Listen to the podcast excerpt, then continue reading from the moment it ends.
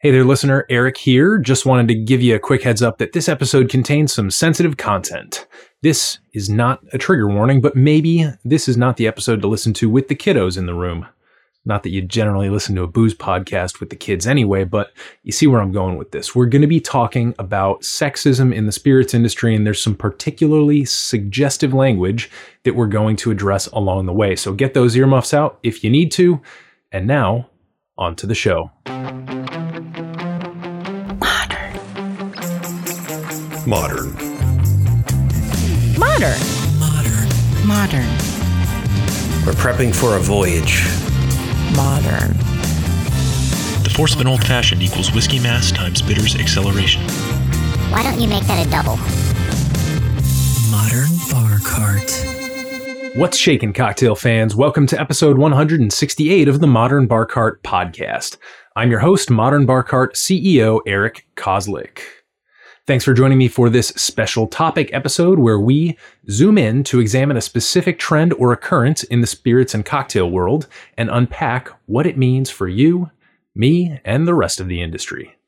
Our subject this time around is a recent flare of outrage against one of the industry's most prolific whiskey critics, Jim Murray, for his use of extensively sexualized language in his whiskey reviews.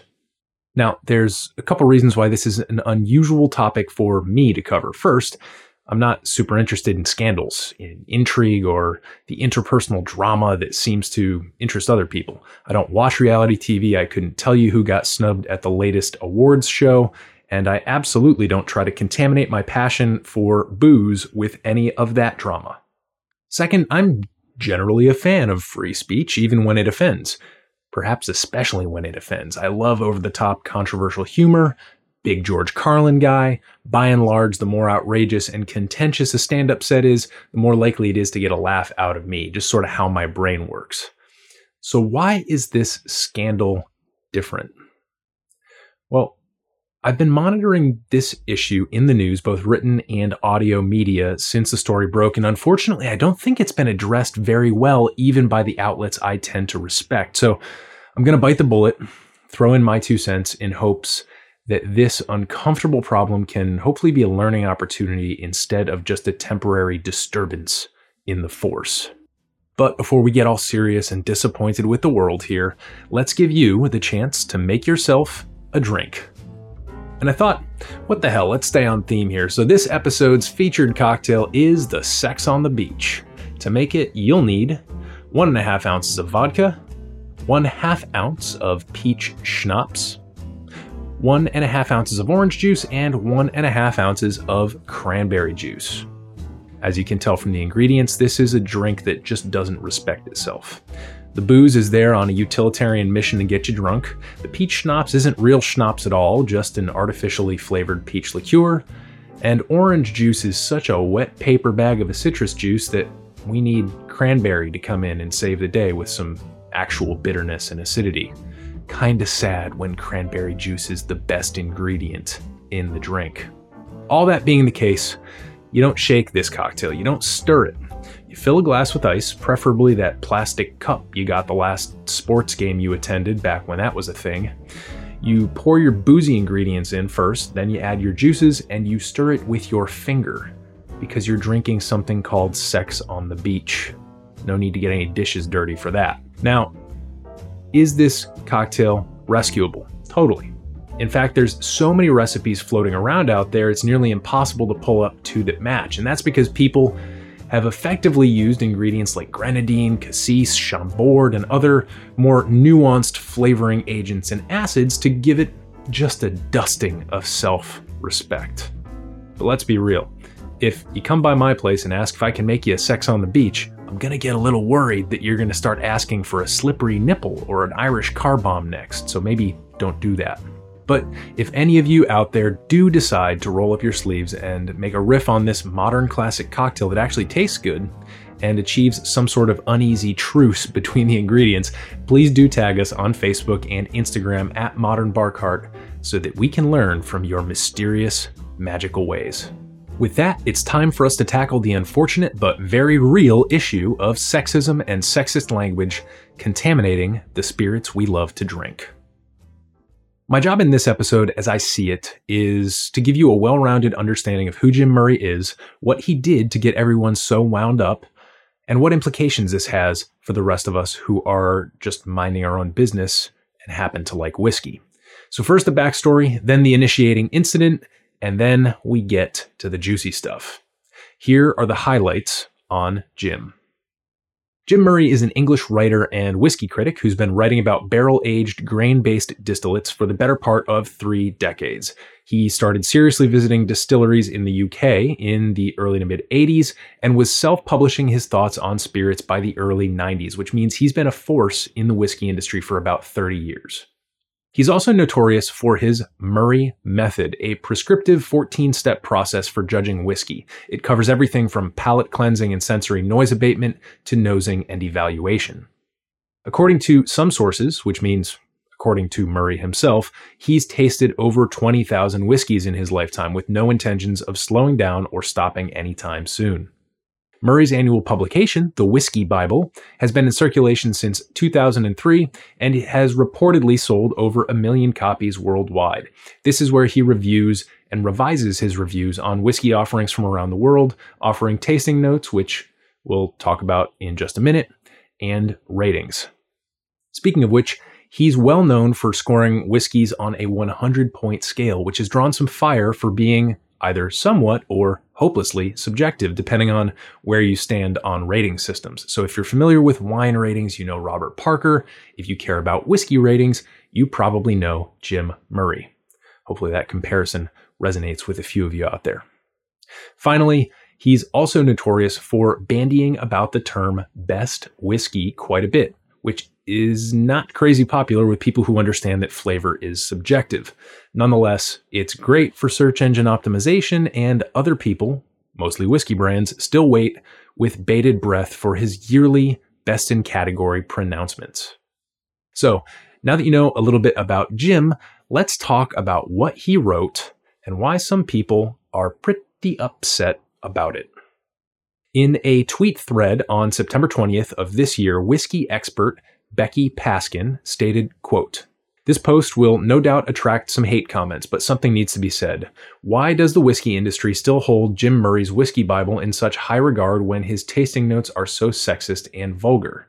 Next tweet. In the 2020 edition, there are 34 references to whiskey being, quote, sexy, and many more crudely comparing drinking whiskey to having sex with women. Becky Paskin then went on to detail a number of examples from Murray's Whiskey Bible, including the following snippets, which I'm going to read now. So this would be earmuff time for the kids. About Penderyn Celt Whiskey, a woman owned and operated brand, mind you, he writes, quote, If this was a woman, I'd want to make love to it every night, and in the morning and afternoon, if I could find the time and energy. Regarding Canadian Club Chronicles Water of Windsor, Murray soliloquizes, have I had this much fun with a sexy 41 year old Canadian before? Well, yes, I have. But it was a few years back now, and it wasn't a whiskey. Was the fun we had better? Probably not.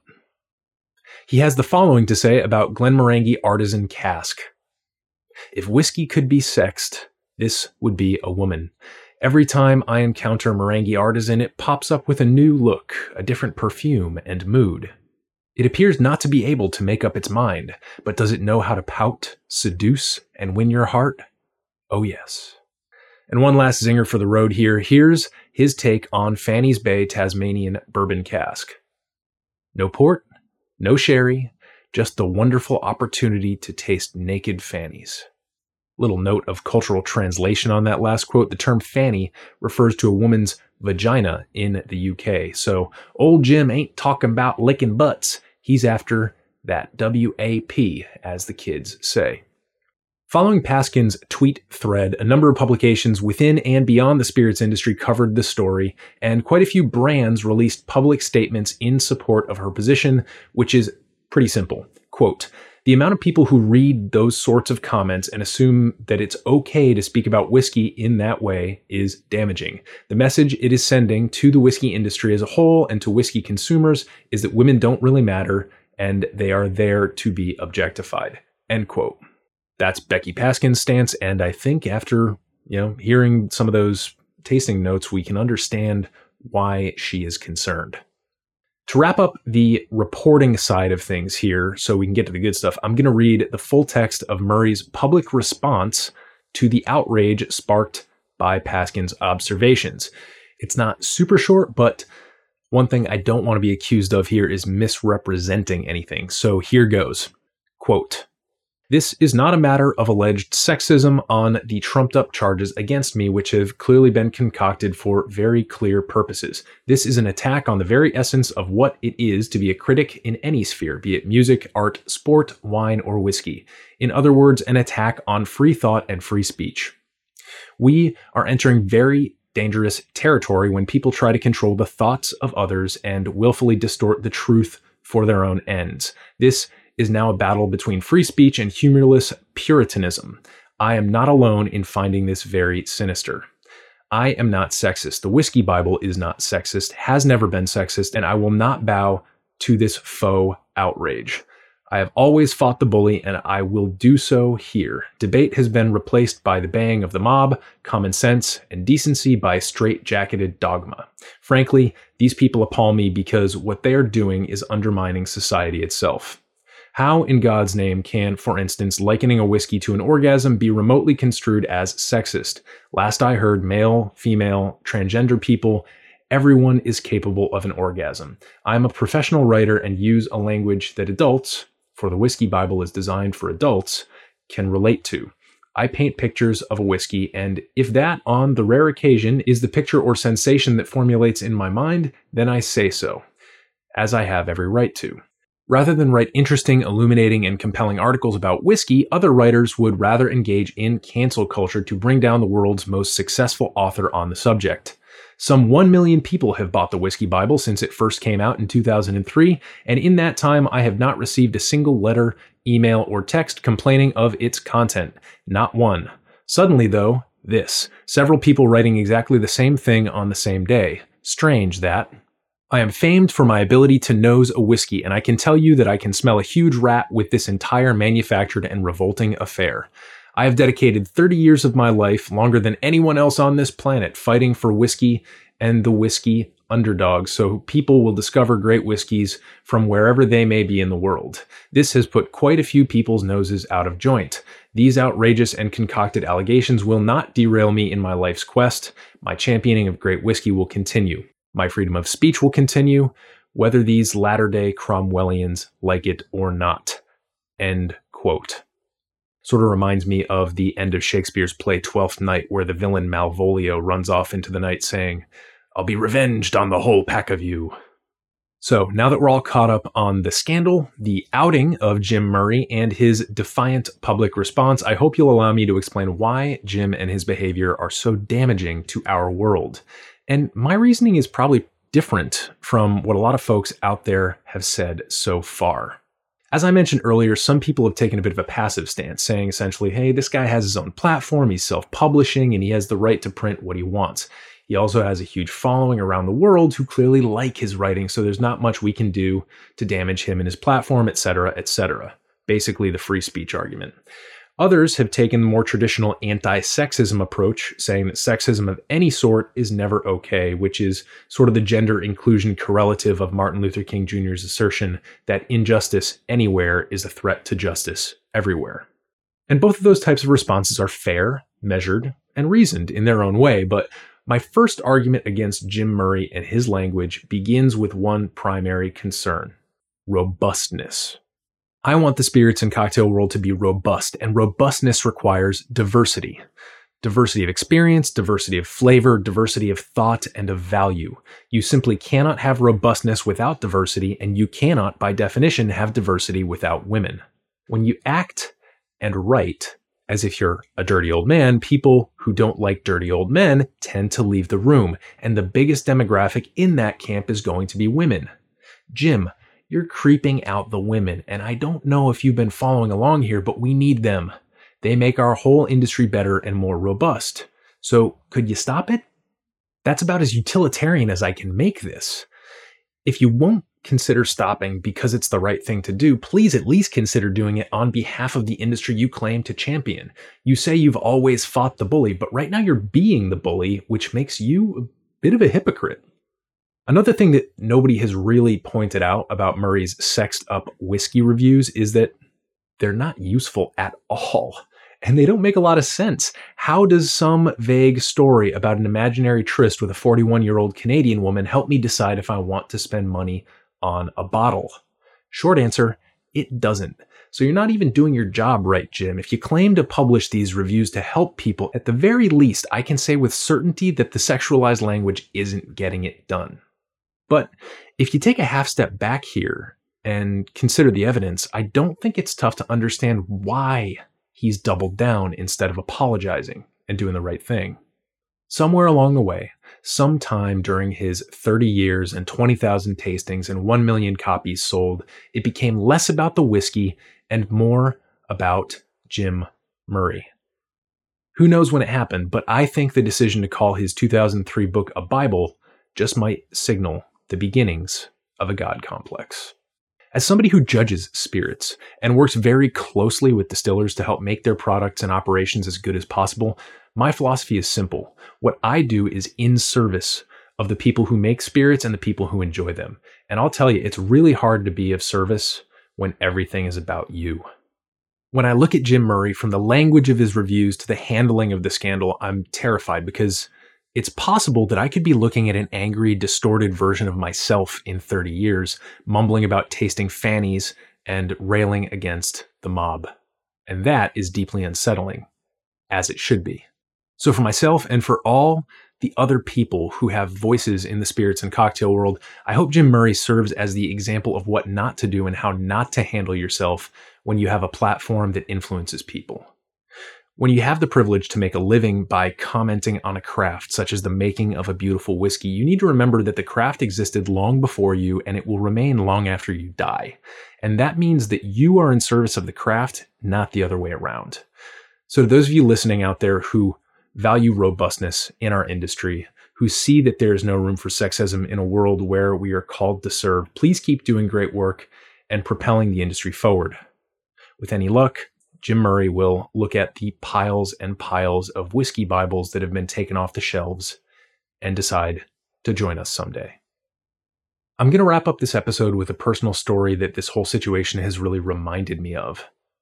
If you've made it this far, I trust that you'll stick with me to the end here because this story not only parallels the Jim Murray situation, but also has a few things to say about the where do we go from here question which has been pretty much unaddressed by any of the news that has covered this story so far.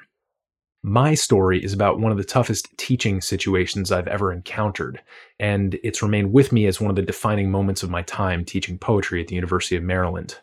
While I was there, I taught a poetry workshop that was filled with some pretty talented students.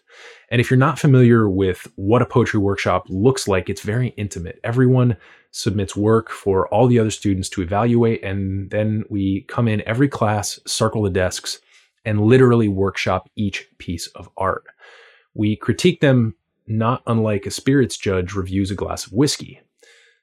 As you can imagine, it's a bit of a delicate process, and it's easy to get upset and take things personally when you've poured your heart and soul into the work. So, being a good citizen of the workshop was always something I very strongly enforced because without that respect and good intention, it's easy for the class to descend into nitpicking and petty criticism. As it happened, for the final workshop of the semester, I had a male student submit a poem called Monday Morning Rape, which was basically the whiny diatribe of a hungover college student walking to class and describing how awful the world looks. Very Holden Caulfield from Catcher in the Rye, and it was about as compelling as it sounds from that description. The one image from that poem that still sticks in my mind is the quote, piss and shit colored leaves that the speaker of the poem treads over on his trek across campus. That's the kind of writing we were dealing with here. Leading up to the workshop, I got several emails from female students saying that they needed to leave the class instead of workshopping the poem because they had either experienced sexual abuse, in their personal life or just couldn't be civil to the student who submitted it. And so I said, of course, you know, do what you got to do. I get it. But that didn't solve the problem. I still had to face up to the situation in front of a class full of young, intelligent people who had worked incredibly hard all semester. So here's what I ended up doing. To celebrate the last workshop, I had everyone do the same five minute free write exercise that I used to begin the semester. The prompt was simply, What is a poem? Except this time I encouraged them to come up with some fun metaphors for what a poem is and how it works, since suddenly they were experts after an intensive few months in the workshop. After the five minutes were up, we all went around one by one and shared our thoughts. A poem is an onion because it has layers. A poem is a puzzle with no correct answer. A poem is an out of body experience without leaving your body. You get the idea. After we were done going around the room, I kind of suspected that this particular group of students wasn't going to let me get away without giving them my answer, so I had one prepared. A poem is a gift. And this is the metaphor I use to explain the invisible contract that exists between poet and reader, even though the poet and the reader, in most cases, never meet one another, just like the person who makes a spirit and the person who picks it up off a shelf and pours it into a glass never meet one another. I'll spare you the details of our experience later workshopping that awful Monday morning rape poem, except to say that it was rough. No one had anything positive to say about it, and both the class and the student who wrote it were visibly upset. In the end, I was able to explain that it failed as a poem because it failed as a gift. Not to say that sad or angry or generally negative poems can't be gifts. If that was the case, then the majority of poetic canon would be right out the window. But this poem was too self absorbed to effectively honor the contract between poet and reader which at the end of the day creates a brief moment of recognition and kinship between the force that crafted the work and the person who consumes it as art. Even though this audio essay contains a lot of criticism for Jim Murray and his sexualization of whiskey reviews, it's not a call for cancellation because that doesn't solve anything.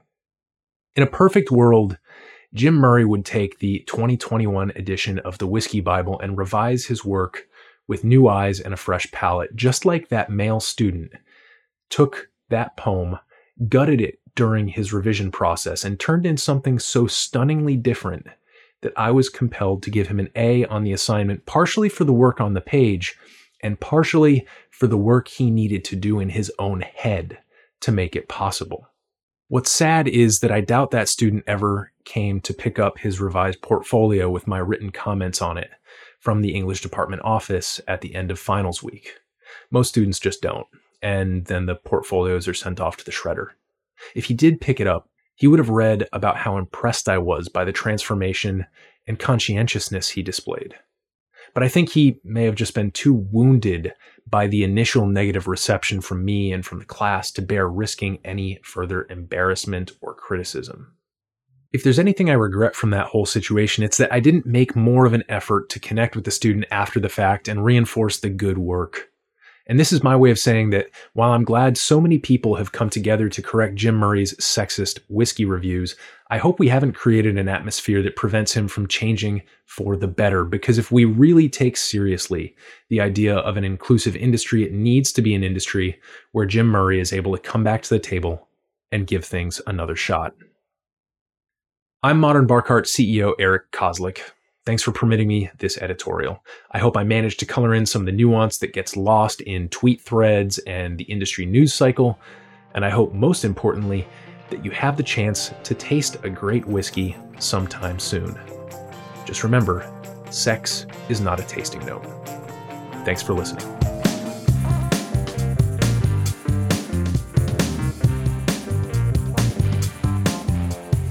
Hey, everybody, thanks for listening. If you enjoyed this episode, there's two big things you can do for us here at Modern Bar Cart. One would be to tell your friends and family if you think they'd enjoy listening to us talk about cocktails.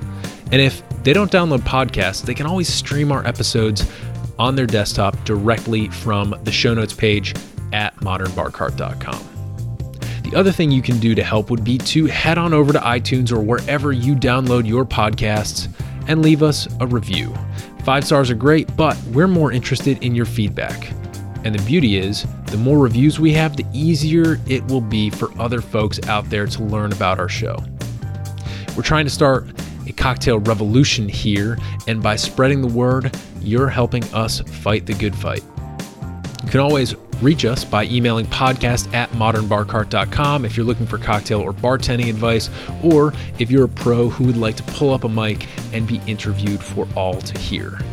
Also, definitely follow us on Instagram and Facebook at Modern Bar Cart for cocktail porn, recipes, and entertaining tips. And keep an eye out for new product releases and special offers, which are happening all the time. We love our listeners and we really enjoy giving you exclusive discounts and sneak peeks at our latest and greatest cocktail projects. This episode may be over, but for you, the mixological fun and adventures are just beginning, so remember, folks drink responsibly and experiment boldly.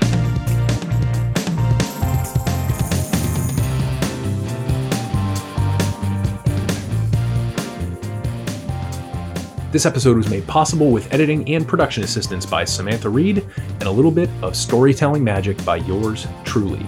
This has been a Modern Bar Cart production, copyright 2020.